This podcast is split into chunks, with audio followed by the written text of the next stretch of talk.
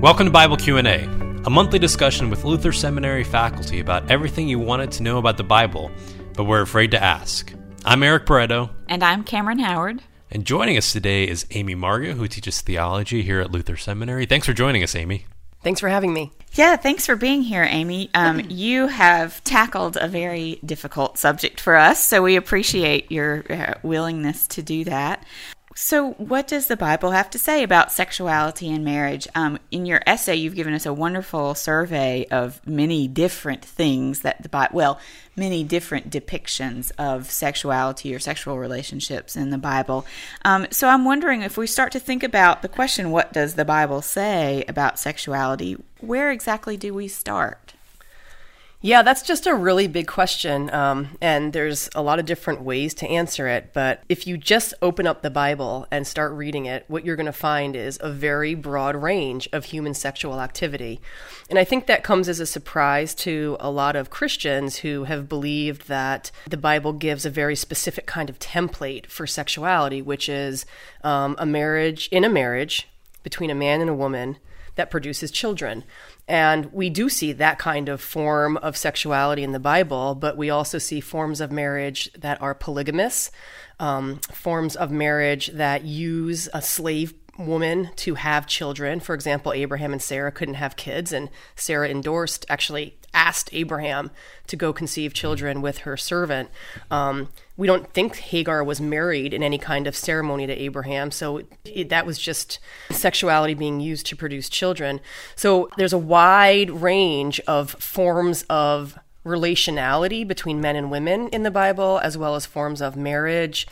And so it's hard for people today or Christians today to only rely on only rely on the Bible when thinking about what godly, mm-hmm. God pleasing sexual activity might be today. Yeah, because all these different portraits. There's all these different events, and both kind of ones in which uh, relationality and love are uplifted, some in which violence um, are, are, is uplifted. And the question then is, how do you hold all these different depictions together? And can you is there is there a story or a, or an idea or a theological conviction that weaves them all together that holds them all together um, and i think that's the kind of question we want to pursue a little bit what do you think about that is there yeah how do we hold all these things together so or can we right yeah, I don't know. I mean, I, I think you can, but you can't do it by way of looking for one form of sex in the Bible. Mm. Like, you're just not going to find that. Right. And in fact, the Bible really is a description of the wide range of human phenomenon of sexual of sexual activity and sexuality.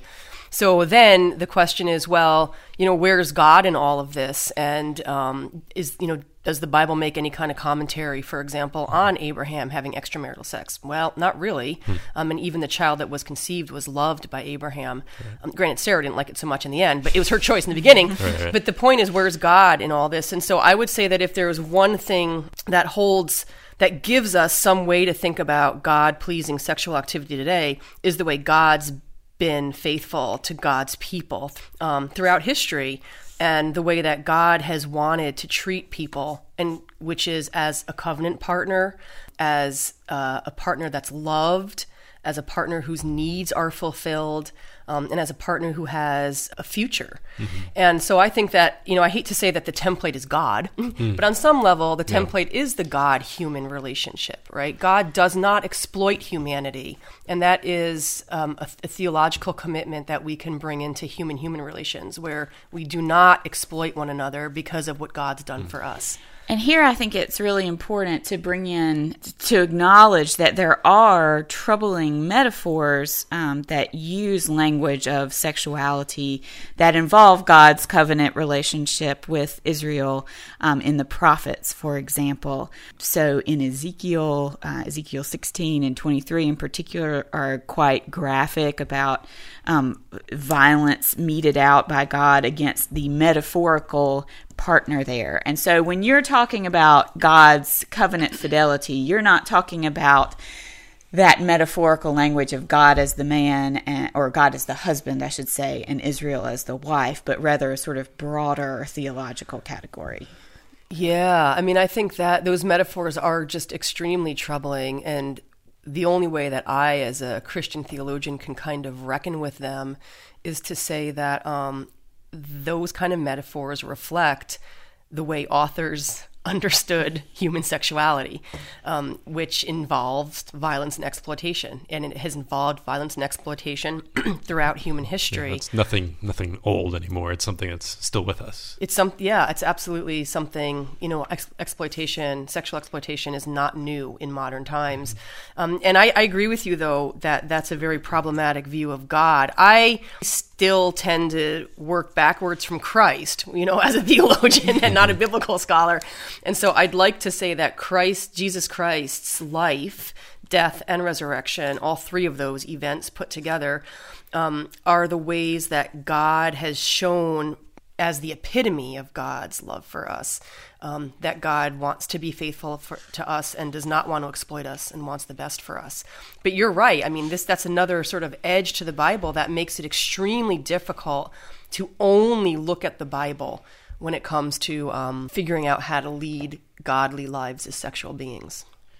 Yeah, and I think bringing up the, the issue of violence, I think, is really vital, and that's that's always been with us. What I wonder if sometimes what maybe new is, and we talked about this before the podcast, is something you brought up, brought up, Amy, that maybe the ways in which uh, bodies and especially sexualized bodies are commodified and, and marketed today might be maybe on a different scale than before. So maybe that's another way that the world and it's not just that the bible speaks in lots of different ways about sexuality and in a very different culture than ours is that our culture has gone in directions that maybe the bible never fathomed.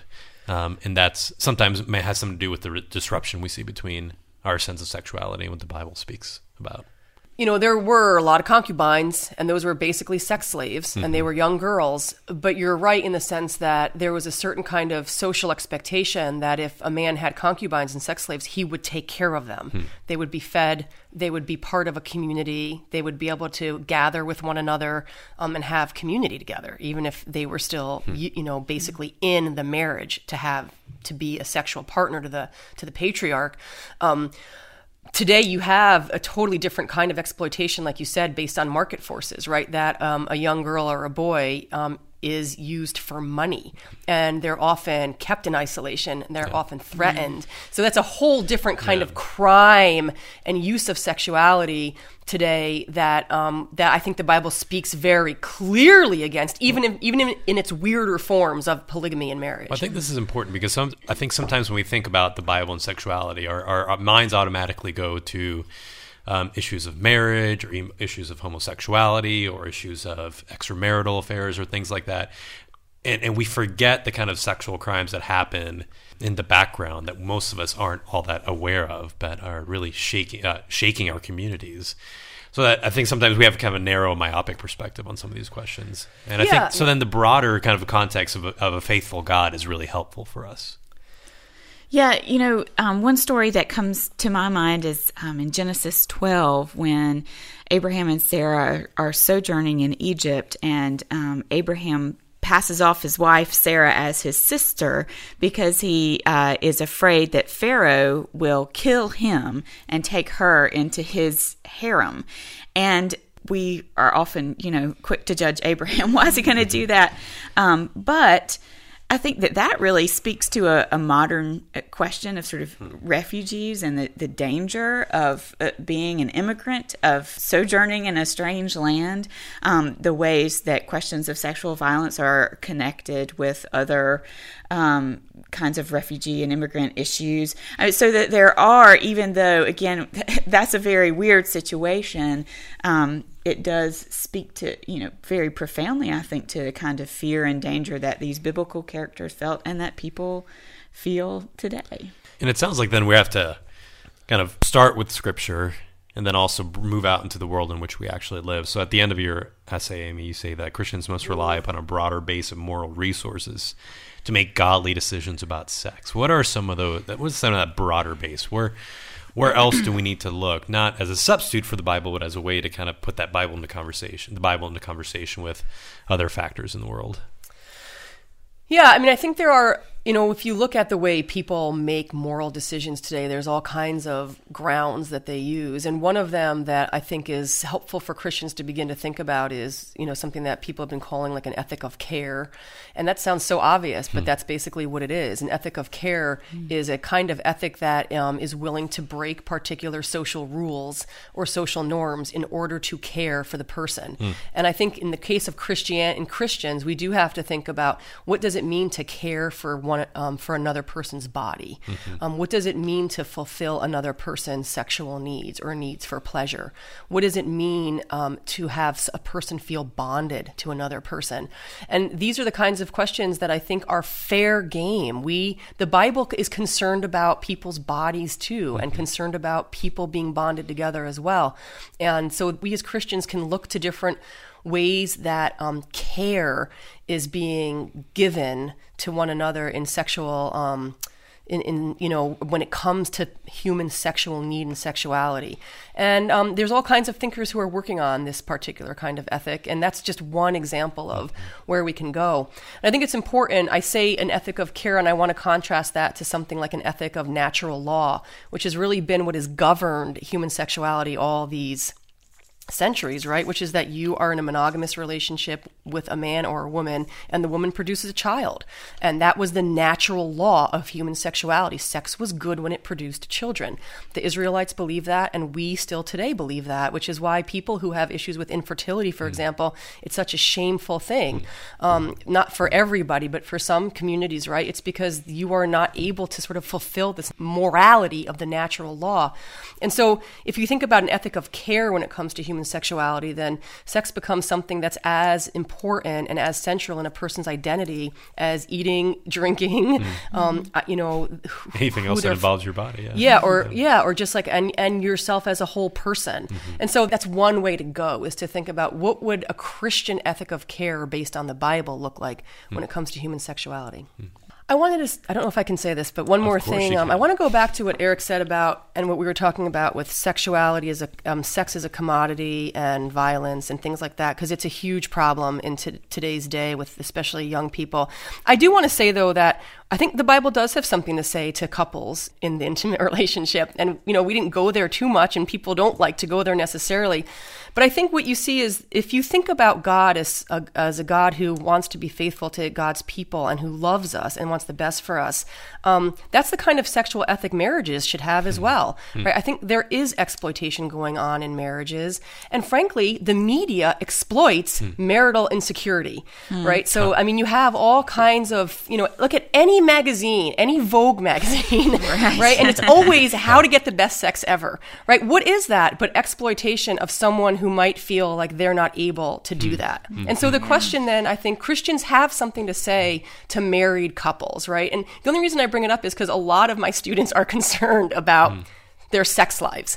Christians have something to say. So I don't want to shy away from that, but I think it's the same kind of template, mm-hmm. right? That God loves you and wants the best for your body and for you. And if you are a partner to somebody, a sexual partner, that ought to be your role as well. Mm-hmm. So to think about exploitation in that kind of way as well is something that I think the Bible does speak to. Yeah, yeah that's really helpful. Whoa.